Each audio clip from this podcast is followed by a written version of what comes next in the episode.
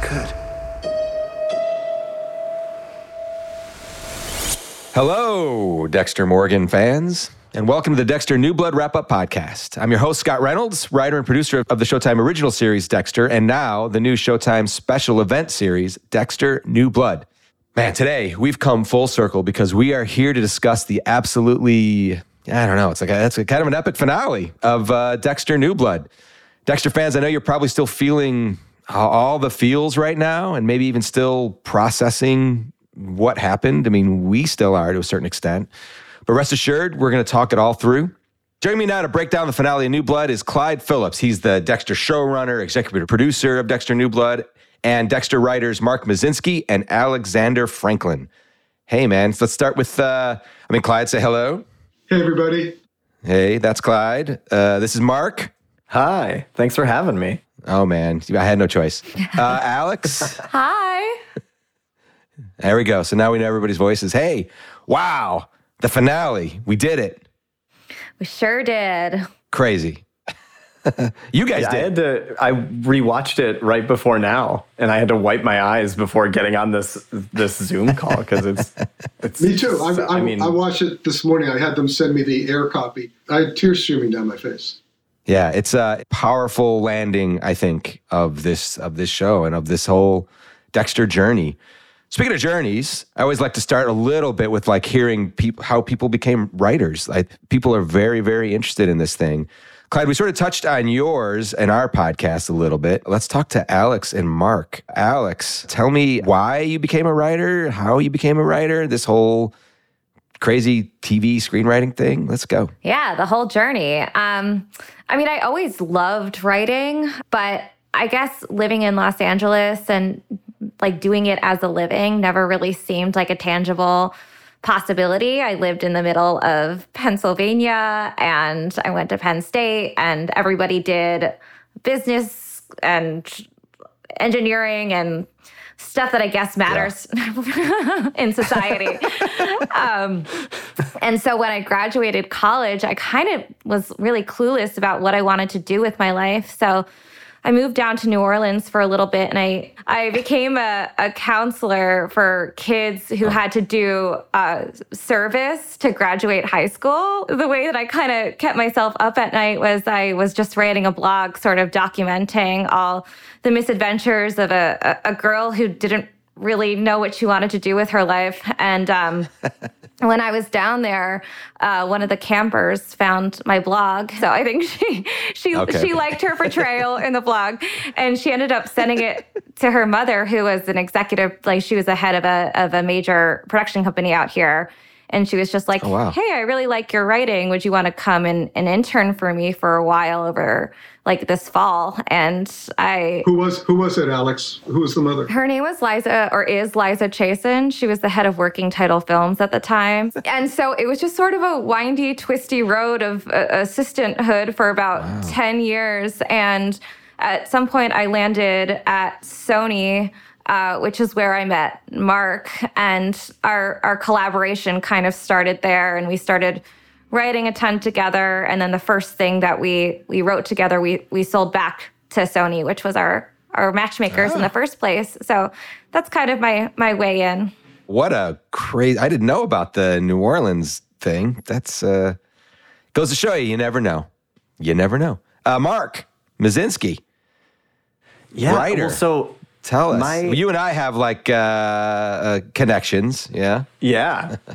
well, and so I, I when I was growing up, my best friend's dad was a science fiction author, and so that made the idea of writing seem possible. Sure. But not necessarily like a, a day job per se. Right. Yeah. Yeah. Yeah. Um, because even like one year he won a Hugo Award, and then we went to all the conventions, and I was like, "Wow, this is amazing!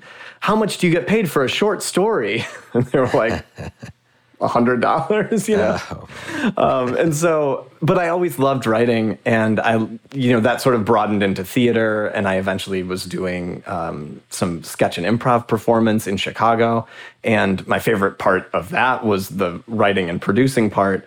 And then one day, the one of my sort of like improv idols uh, had to pawn his skateboard to make rent. So he showed up late, and I was like, "What am I doing with my life?" um, and and then and I had I had only recently, at the age of like 24, nobody in Illinois informed me that like TV shows get written. But I had spent all my time watching them. And so I was like, oh my God, wait, I can be that part of this. Yeah. And so I uh, I hesitated for a bit because I'm I'm also visually impaired, and LA does not have the public transit system that Chicago does. That's right. Um, but at some point, I was like, I'm not going to let my disability stop me from you know chasing my dreams. Uh, and so I moved out to LA, and then quickly discovered that every entry level job that I applied for required a driver's license. Oh my, yeah, that's uh, right. Which I Can you go pick up this thing have. for me? Yeah. Yeah, like writer's PA. At the time, even I think the page programs, the agency mail rooms, every job like that. And uh, and what I ended up the one place that didn't ask for a driver's license up front was a part-time student internship at Sony. And near the end of my time there, the head of the department's assistant left, and I was like, "Oh my god, this is my chance." And so I, you know, I went to the head of the department and I was like, hey, I, I feel like I've grown and learned a lot, and I would really love to be, you know, to stay on here. And the guy was like, oh my God, that's so great. Uh, it's too bad we already hired someone. And that was that. I know who it was. Yeah. This is your meet cute. Yeah. Aww. yeah. I know the story's so pleasant on my end. Like it's just like, yeah, I did the assistant thing, and Mark has this whole hero's journey, and then I just squash his dreams at the very very end of the story. you took the visually But- impaired guy's job. Way I, to go, Alex. yeah, I know, I know. No one's entitled to anything was That's the right, lesson that's I learned in that moment. but it ended up being so much more worth it because I met Alex, who is amazing and who Yep. I love working with. And somewhere along the line of us working together, uh, I was put into contact with one Clyde Phillips. Uh, I I think I had met him through a friend of mine, Alex Lewis, whose father, Robert Lewis, was a line producer. Yeah. and and I think several other Clyde projects, right? Yes, he, so he did everything I did in LA. Yeah. Oh yeah. They're like Um, brothers, just- just the two of them. Yeah. And and Robert and Alex are both like some of the nicest, most wonderful people. And so they uh, Clyde was looking for a writing assistant and they put me in touch with him and I remember talking to Clyde and one of the first things he said was, you know, that he he this is a, you know, a challenging position. You're going to have to work really hard, but he cares a lot about mentorship. And then he listed several examples of people that he had started as his writing assistants that had gone on to illustrious careers. Uh, one of the primary examples was a guy named Scott Reynolds. Hey, that's me. And I was like, well, I love that guy's work. I, if I can do any of the kind of stuff that these people are doing and learn from Clyde, then that would be amazing. yeah, Clyde's amazing. Uh, and he's sitting here. That's embarrassing, Clyde. Sorry, sorry, sorry. yeah, and then Please go full on. circle. Uh, ended up, Clyde, you, uh, when we started uh, setting up the room, the writer's room for this show, the, one of the first people you wanted to bring on was Mark. And then he said, I got this other friend, Alex. And it was Mark and Alex. it was a twofer. That, that's how I that's how I met Alex because I, I said, Mark, I'm going to give you a break, and he says, Oh, I forgot to tell you, I have a writing partner. I think what really helps me in all those situations is that Alex is way more likable than me. So it's like I know that all I'm really doing is giving someone an even better friend. That's right. and you guys were such a huge part of this room and of this of this series and of this finale. You know, uh, otherwise Clyde wouldn't have had you guys uh, co-write the story of this for this for this episode. He does not suffer fools lightly, do you, Clyde? no, I don't. You're fired. Clyde, this was a long, a long journey. Let's discuss how it felt to bring Dexter's story to a close. You had strong ideas about this, even back then, and especially for this season. Right. I'd always wanted Dexter to meet his demise because, first of all, the, what greater closure is there? Um, Right. Second of all, what he does is reprehensible. It, it just happens to be completely entertaining because Michael Hall is so appealing and it's a serial killer show with a sense of humor. But he's a psychopath. and you don't get to kill people. And he needed to pay the societal price for it. We needed to have the ultimate closure. And we knew that all season long. It's just how we got there that was important. You know, there's the old saw about for for any man, whether you're a completely normal person or a fucked up person, that you need to kill your father in order to move on in life. Right. And I had, as you as you Scott know, had a terrible childhood and a terrible father whom I've yeah. killed many times in my novels and in, and in screen screenplays and teleplays and therapy. Um, and uh, so it was it was natural to do. As I've said to you before, I, I wrote the script with uh, a pen filled with blood. It's why it's very moving. It's very emotional. I was just an hour ago wiping tears away watching the show again. Yeah, I was watching it with uh, my wife and uh, and, and uh, Rob, and and watching with them. I, and they had never seen it. The the I felt the emotion sort of rolling off of them onto me. Like I was able to watch it as as someone who just wants to see what happens to Dexter, you know, and to see what happens yeah, to Harrison and Angela and all these characters that we've grown to love over the course of the season. There, there's so many factors that go into this behind the scenes. I mean, you know, a great writing room great collaboration, great contributions of, of uh, Alex and a little, a little, bit by Mark.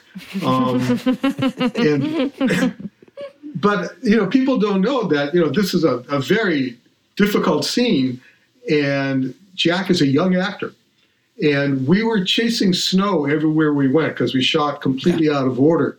But we had a little behind the scenes conversation about, you know what, this is going to be a really hard scene for Jack let's do an interior scene in the middle of a snowstorm in the therapist's office so that which you wrote so that we can get jack's chops going jack alcott's chops going and his relationship with michael c hall going and then one weekend we all went into the offices in massachusetts cleared out the bullpen where all the assistants were because of covid you couldn't be close to yeah. each other for some reason yeah. i had a baseball bat in my office and uh, we gave that to jack to, and Marcos came in, Marcos Siega, yeah. uh, and we gave that to um, Jack to use as a rifle, and they rehearsed and rehearsed the scene in the bullpen. And we talked, we talked about it. Michael had some ideas. We changed some things up. I rewrote some things, and even on the day of the shoot, Michael would have would have a question, Jack would have a question.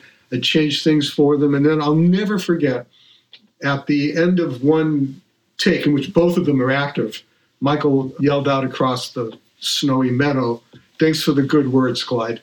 I mean, what, yeah.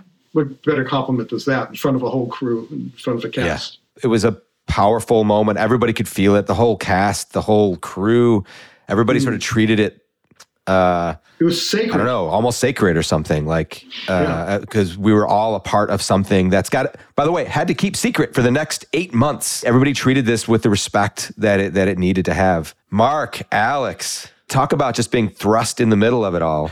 Uh, what was it like to be part of Dexter New Blood? The you know, the, not only sort of like a you know, uh, kind of a writing team, but kind of not.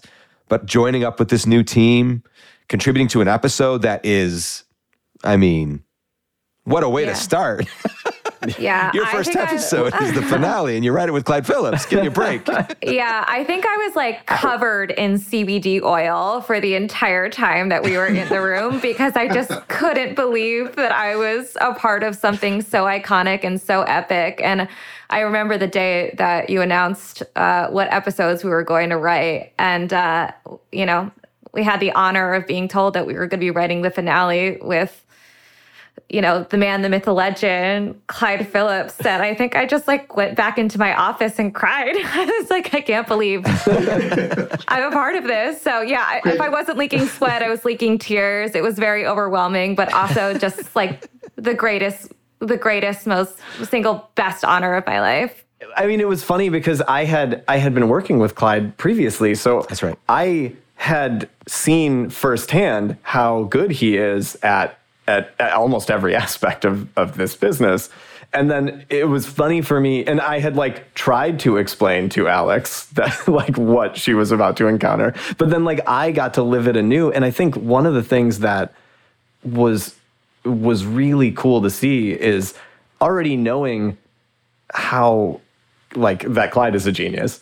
Uh, it, it, then seeing him bring aboard this group of people and every single idea as it went up and through the works just got better. As it went through the writing process it got better. As it went through production it got better. As it went through editing like seeing it all now on air watching these things that you know Clyde and and the other writers had, would have brought to the table you know almost two years ago now. Yeah it's crazy. Uh, seeing them just flourish in this way uh, I don't know. It, it just showed me so much that like both as a creative, you know, visionary himself, but also as a leader of this group. Um, when both of those skills work together, damn. It really felt like we were incredibly in incredibly safe hands with with you, Clyde, and and you, Scott. It just you had such an understanding of who this character is and what this world was going to be that having you guide us just made the experience so special. And we i, I kind of had we we knew it was going to be great. And then we saw it and it even blew our expectations out of the water. But it's scary. Let's all let's all be honest. Like it's scary trying to land the plane like this. Yeah yeah, yeah. especially yeah. something that's so beloved.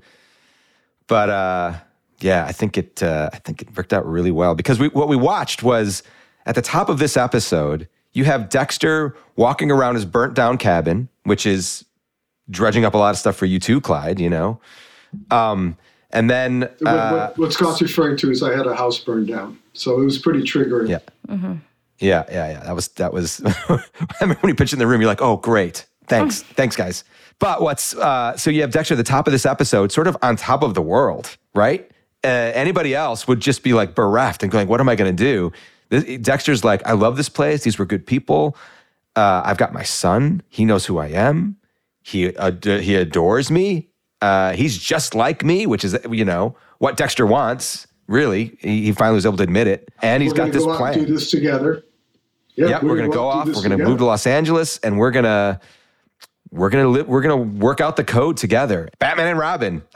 yeah, it was awesome seeing that play out the way that it did because it, oh my god michael c hall is such a genius. You even notice like a, a slight tonal change in his acting once he realized that this was what his life was going to be like him kind of wearing proudly the suit of a serial killer that can share his life with somebody. It was so so nuanced yep. but i was just oh my god it was so gripping to watch and even Marcos was so smart in the way that he shot that. Suddenly, this was Dexter Morgan walking around Iron Lake, like that sort of slow motion that we used to do back in the day when Dexter would walk into the police station and take everything in. He's the lord of this domain, right?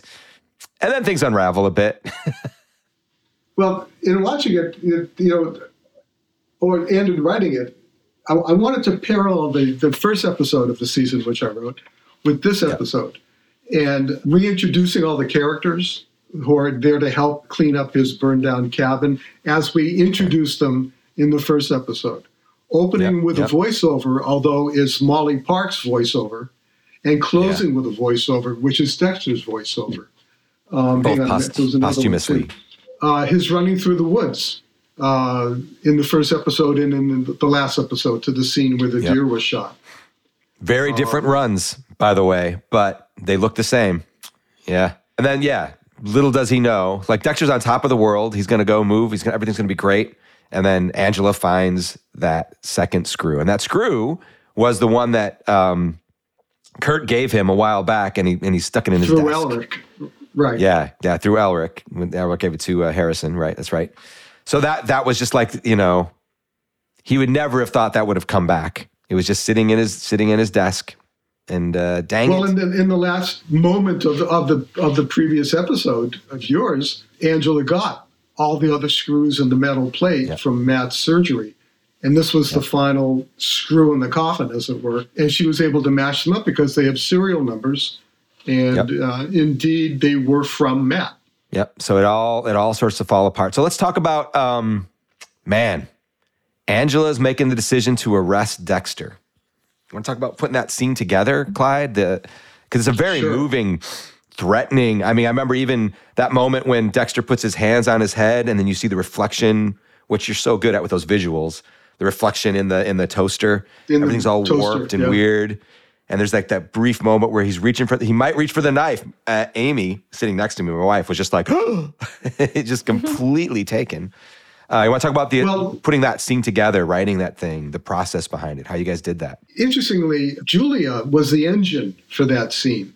You know, if you remember, she she's got her suspicions about Dexter already. She's uh, been researching him in your episode, in the previous episode. She finds that screw. Um, she has the other screws. She does the research.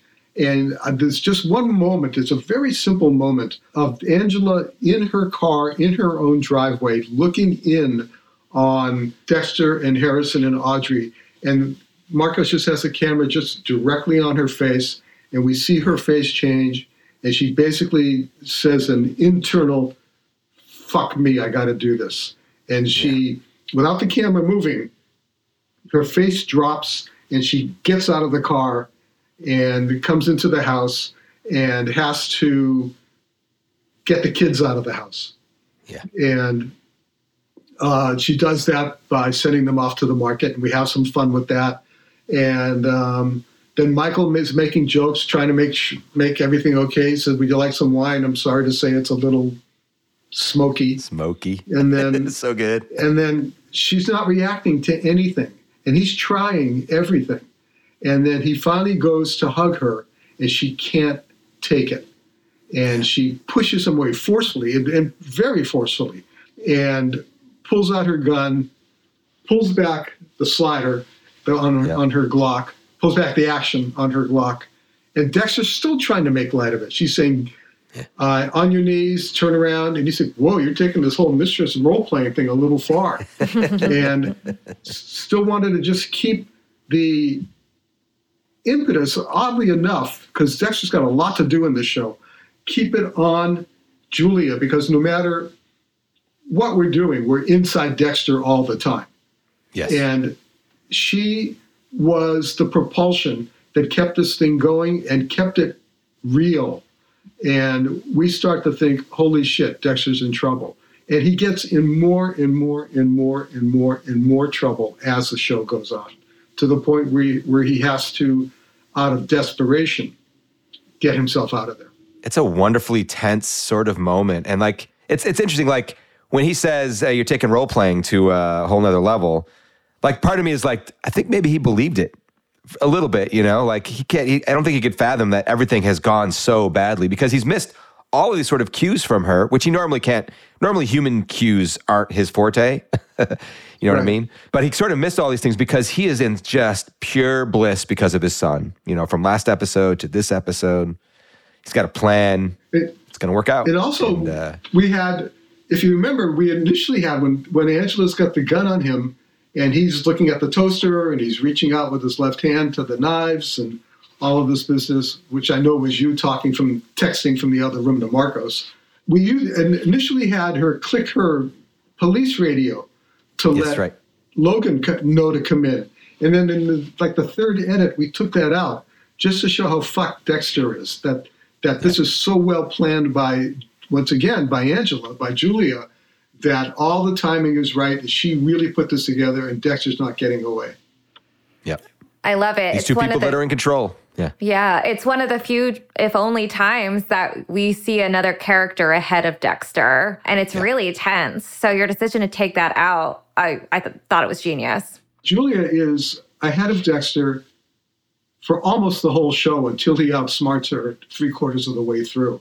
She's one step ahead of him the whole way. She's armed with information that he doesn't know she has. And he's trying to sweet talk her by talking about Vincent van Gogh and um, taking this sex thing to a whole other level. And come on, Julia, you're, come on, Angela, you're better than this. Because I didn't do it, he, he, kept, he kept saying. And she knows better.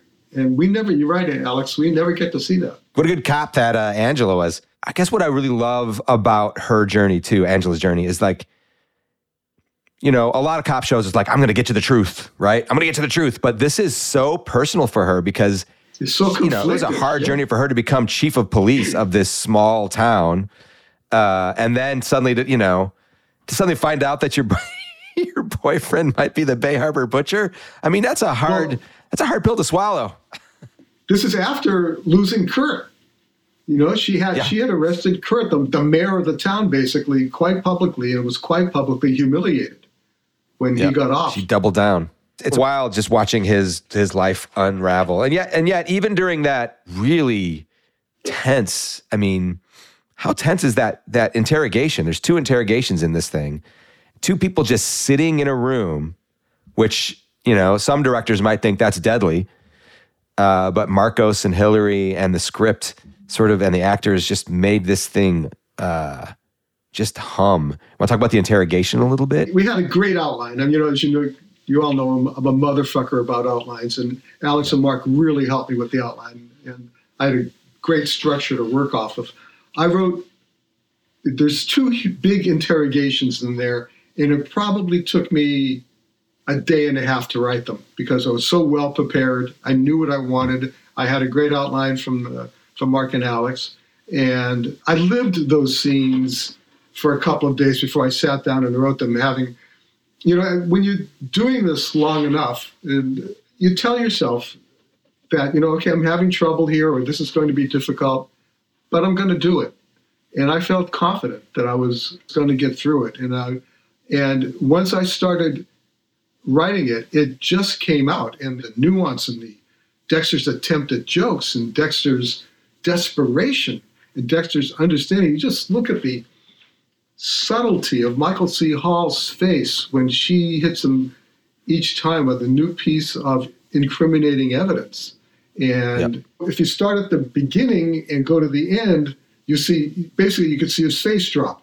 However, because he's doing it in increments, it's just a beautiful descension, a beautiful descent until he ends up where he is. he was able to like bob and weave and offer alternate theories and be the Dexter that we all love. But that moment when when uh, Angela drops the hammer about Batista, that's when that's the first time you really see Dexter just like, oh shit, I am in I am in bad trouble here. This is my carefully constructed life that I am the Lord and King over can fall apart at any second now. And then he makes that decision of like, okay, I can win her over. turn off the camera turn off the camera and and she said why would i do that and he just stares her down the way he stared down matt in the first episode. That's right. till she finally turns off the camera and he talked he really his mission is to get her out of the police station so that you know the fewer cops uh, that are in there the greater chance he has of making his mis- escape. He turns to her and says your life's work this missing persons board i can solve for you but you need to go to kurtz and she um, goes damn it and then she goes there and that's an astonishing scene uh, Yeah. that mark marco shot um, And then Dexter Yeah, and- looks and- to camera at us. Like yes his head is down and he slowly looks up and he looks right at us. And it's yeah said, it's i got this he's like, You Yeah. made me do this. And then Angela at the tomb is just terrific.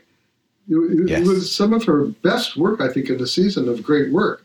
She's so horrified, so sad, so broken, so determined. But what Dexter has done is he's now alone in the police station with just one cop. He only has to get past one person. But he had to have that conversation with Deb, remember? Like, because I, there's, a, there's a little part of his soul that was like mm-hmm. hoping, you know what? Deb, De- Deb came around and she saw that I was kind of the good guy here. And, uh, and Deb was just like, yeah, I, she don't love you like I loved you, man. yeah, I'm your sister. Yeah. Right. Yeah, yeah, and so De- you know that's when Dexter just like knows, ah, yeah, I'm. This is this isn't the right thing to think. Like, there's no way that she's gonna she's gonna look at that and then she's gonna take down Kurt and me. that's it. It's really kind of two movies at once. And the second half of the movie, you know, starts when he grabs Logan's water bottle, and you're on a whole other ride. You've gone through all of this investigative stuff, um, and Dexter's in trouble. Then he takes control by grabbing that water bottle and asserting himself, and taking and brings brings himself to his own demise. That shot of Deb with it framed by the little window in the cell. Yes, Her silhouette is just beautiful. in the shadow, and then she's not there. Like that was that was Yes. that was Marcos like really saying, It was Hillary and Marcos. husband. yeah, it's uh, so in his head, so so good. the end of season four, when Dexter comes home and he's looking at the moon and he's saying, I wonder if Rita is seeing the same moon in Jamaica that I'm seeing right now.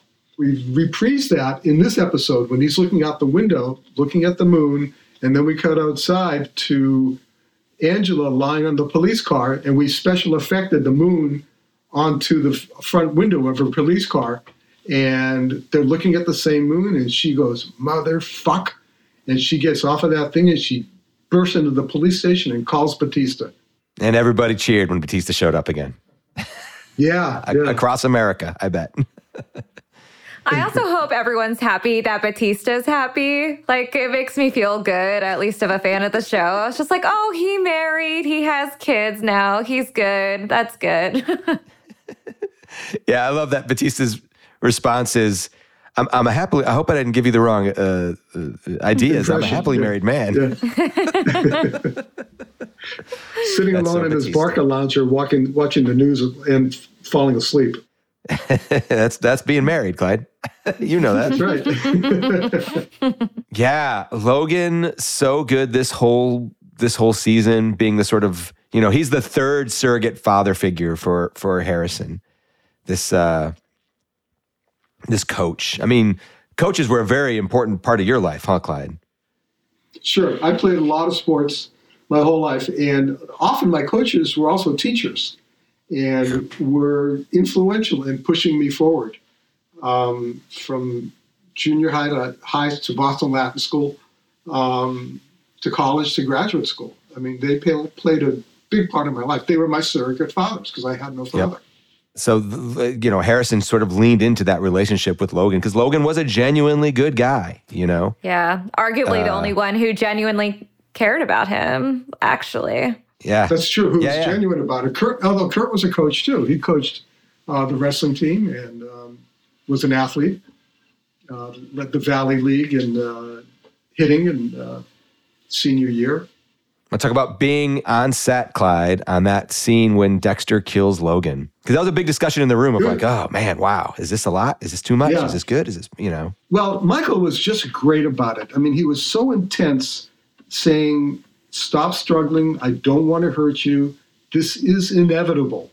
I've got you in a position that you can't get out of." One of the struggles that we had was that in some of the early edits, it looked like Logan shot his gun and then Dexter broke his neck because he shot the gun. But as written, and where we finally got, actually with sound effects, was that as as written, Logan shoots the gun and Dexter, in ducking away, breaks Logan's neck by accident. Yeah. Um, but it looked like Dexter was doing it in response to that. And then we tried everything in the world uh, visually, and then um, I said, "How about if you put the sound effect right where the gunshot is, the sound effect of, of the neck breaking?" And suddenly, or maybe it was Perry's idea or Katie's idea. I don't remember. Katie Ennis, the editor, uh, but it worked, and it, it absolved Dexter in a way. It was an accident. Yeah. I like his response, just like, ah, man, I didn't want to do that. Yeah, You know, like, Yeah. like you dropped milk. oh man, I've gotten more upset at like dropping a gallon of milk than Dexter did at that moment.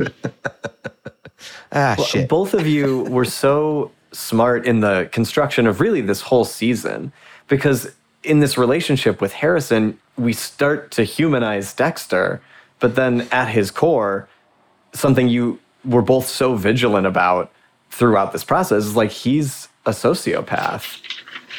And Well- you know, at the end of the day, if if he if this is the only way for him to survive, this is what he'll do.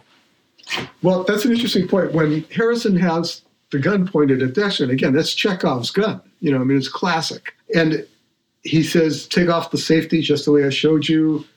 Shoot me here." And then as Harrison is girding his own loins to get this going, Dexter's voiceover comes up and says, Yeah. "I've never felt love before, but now I do, and it's for my own son and for what he's about to do." And then Harrison pulls the trigger. And Dexter says, You did good. He forgives him. And then Deb is there.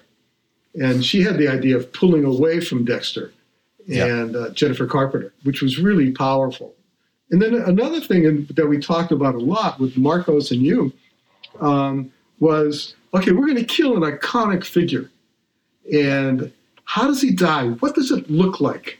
What position is his body in? It's so tempting to have him splayed out on the ice like Christ, Sure. or to have him like this with blood coming down and it's, he's an angel with wings.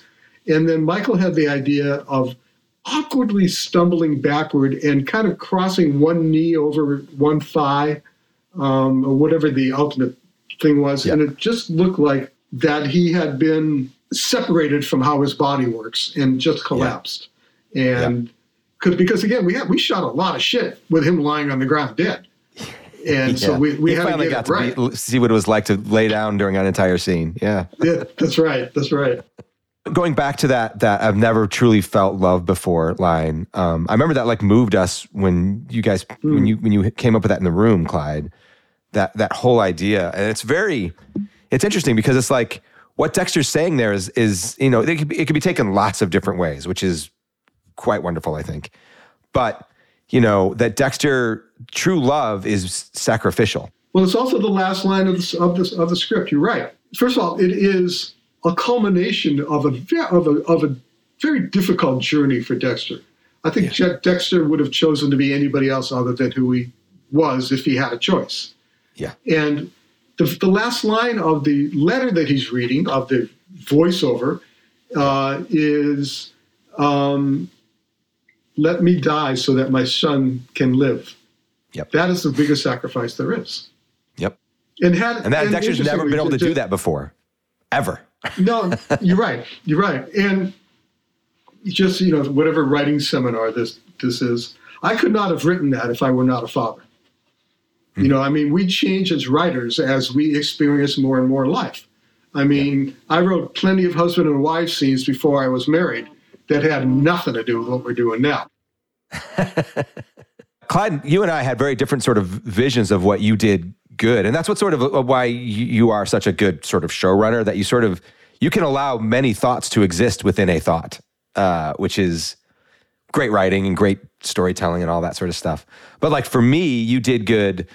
What there's a part of that's a sort of like my son is following the code in the right way, Mhm. and it can mean both you- of these things. Yeah, And you did the right thing. yeah, You know, you, you you were faced with an impossible choice, and you made the right choice. yeah. um, and you are absolved. You did the right thing. You had my permission. I urged you to do it. You were in an impossible position. Dexter says it's the only way out, and Harrison says for both of us. Yeah. I mean, my favorite my favorite line in that sequence when Dexter says, "I can be a better father with your help," and Harrison says, "I'm not your fucking caretaker." I mean, that gets me every time. Yeah, it was it's breaking down Dexter's like pure selfish way of looking at the world. Getting get, getting him to that point where he's able to say, I've never felt love, true love until this moment, being sacrificial, giving up something because Dexter's just was un- incapable. Even with Deb, he was like, no, no, kill everybody else, but let us do our thing. You know, there was no sacrifice Right. even with Deb. The final letter, like, because we, we were sort of struggling. It's like, wow, how do you end a show without hearing Dexter? Yes. Um, that was Um, just a great pitch well, in the room. Was it Mark Alex? Was it you I think guys? it, I forget. it was Mark. Uh, yeah, I think we were struggling about what how we could still hear him and I I remember cuz it was before we got on with the room and Mark's like, "Don't we still have the letter?" And I was like, "Oh my god, you have to say that. That would be such a great way to end the show." Um, yeah. Uh, I, I'm Mark's hype hype woman. if anybody needs a speech or a letter or an emotional sort of thing written for them, you're the go-to guy. So, Clyde, talk about writing that letter. This farewell. Mark and Alice contributed to that to that letter, uh, first of all, and um, the and then once I I had that, then I knew the I knew the beats of what I wanted to have, what what I wanted him to be narrating. Again, once again, it's a reprise of going through town, seeing all the characters again, seeing the town, going by his high school where he was actually happy, going by the diner where he worked, um, going by everything that was normal. That's another line that I love in the in the rifle scene, which yeah. is I don't uh, I forgot what it was. I don't want to. I don't want to be right. I just want to be normal. Yeah, I don't yeah. want to be right. That's exactly it. I just want to be normal. He was so hungry for normalcy, and then it's taken from him. And, and originally, what people don't know is we were originally, and in fact, got far, pretty far down the line, where as he's driving out of town, a deer appears on the side of the road and is running with him and runs past the highway sign leading him to uh, the on ramp. And then we figured, well, it's too much. We don't need it. it and also with Showtime's influence, uh, it's too much. Uh, we don't need it. Let's just keep this a simple. Let's simplify this journey and make it as focused as possible. And I'm so glad that we did that. Yeah, no, it's a it's a, an emotional drive, an emotional letter, and then Harrison drives off. There's even almost, you know, there's a lot of emotion as he's driving through and seeing all these places and thinking through his father's final message to him. And then with that beautiful song, I mean, there's two great songs. Oh, the national, that, yeah, yeah, the na- the national at the end just really. I think that was like a Marcos wanted that from the very beginning. Yeah, I had tried a couple of other songs, and Alexi Murdoch and Charlie Musselwhite and a bunch of different things, and Marcos was absolutely right with that song. Yeah, it's it it it fits that voice, the lyric, everything. It, it touches on it without informing it. Like it's really, really just a beautiful, just a beautiful sequence. And then there's just like a slight bit of hope at that end as we as we are on Harrison and we cut to black. Like mm-hmm. there's something else out there. You know, he's got he's got a he's got a nice he's got a pretty good truck. he's got like you know thirty thousand dollars from Kurt sitting in a in, a, in a, yellow yeah. envelope and some money from Angela. He's gonna have a lot to deal with. And there's a, there's another great song. There's another great song in there too. When Dexter got arrested and they're walking him outside. The Radiohead song, yeah. The Radiohead song, yeah. With the, the music this year has been terrific, and and you know I owe, I honor the memory of Dan Licht and uh, am so honored to be working with Pat Irwin on this show. Uh, it, we really killed it in, in the music department. Yeah. And Michael Hill, I mean, we made a conscious decision from the very beginning that we were going to add lots of uh, needle drops, lots of yes. songs. So, uh, hey, man, so what was your Mark and Alex seeing this happen? What was your sort of favorite moment from the finale that felt sort of satisfying to you that, that went from like that outline to a script to seeing it on screen? Were there things that just really grabbed you? I mean, there were so many things. I guess it's hard because this is the last one. So much of that ending and so many of the little moments, like, you know, hearing that letter and watching him drive out, and you see it, just the way um, Angela puts the the cash in Harrison's hands at the end, and like hugs him and he's like say goodbye to audrey and she can't. And then that whole lead up to the end and then you see all of the the sort of cavalcade of stuff coming into the town um, as he passes and you're like oh man.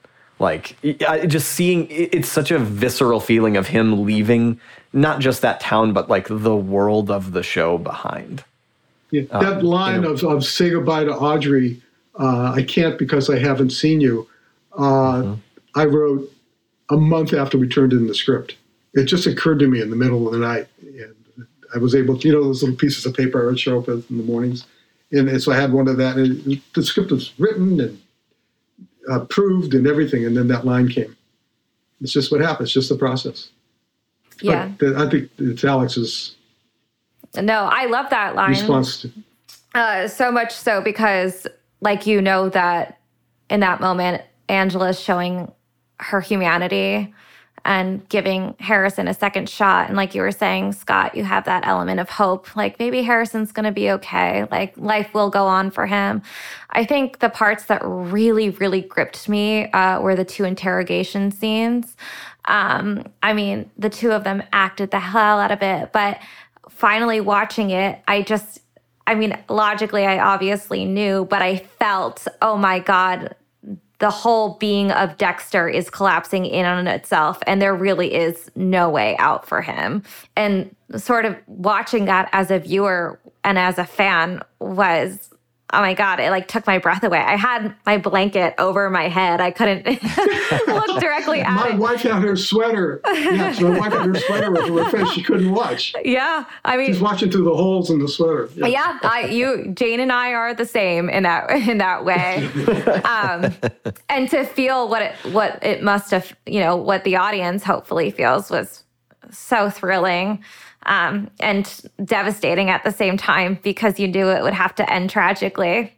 I just keep quoting Chekhov, which is um, that the ending was, I think, surprising and I think inevitable. If you play this show, the, the season backwards, everything makes sense. It's like the usual suspects. You know, you get yeah. all these surprises at the end, and you play it backward, and it all it's all there. Yep. Yeah, it's it's the season where Dexter learns that he's the villain. Yes. And in some ways, the the viewers too. yes. You know? Yes.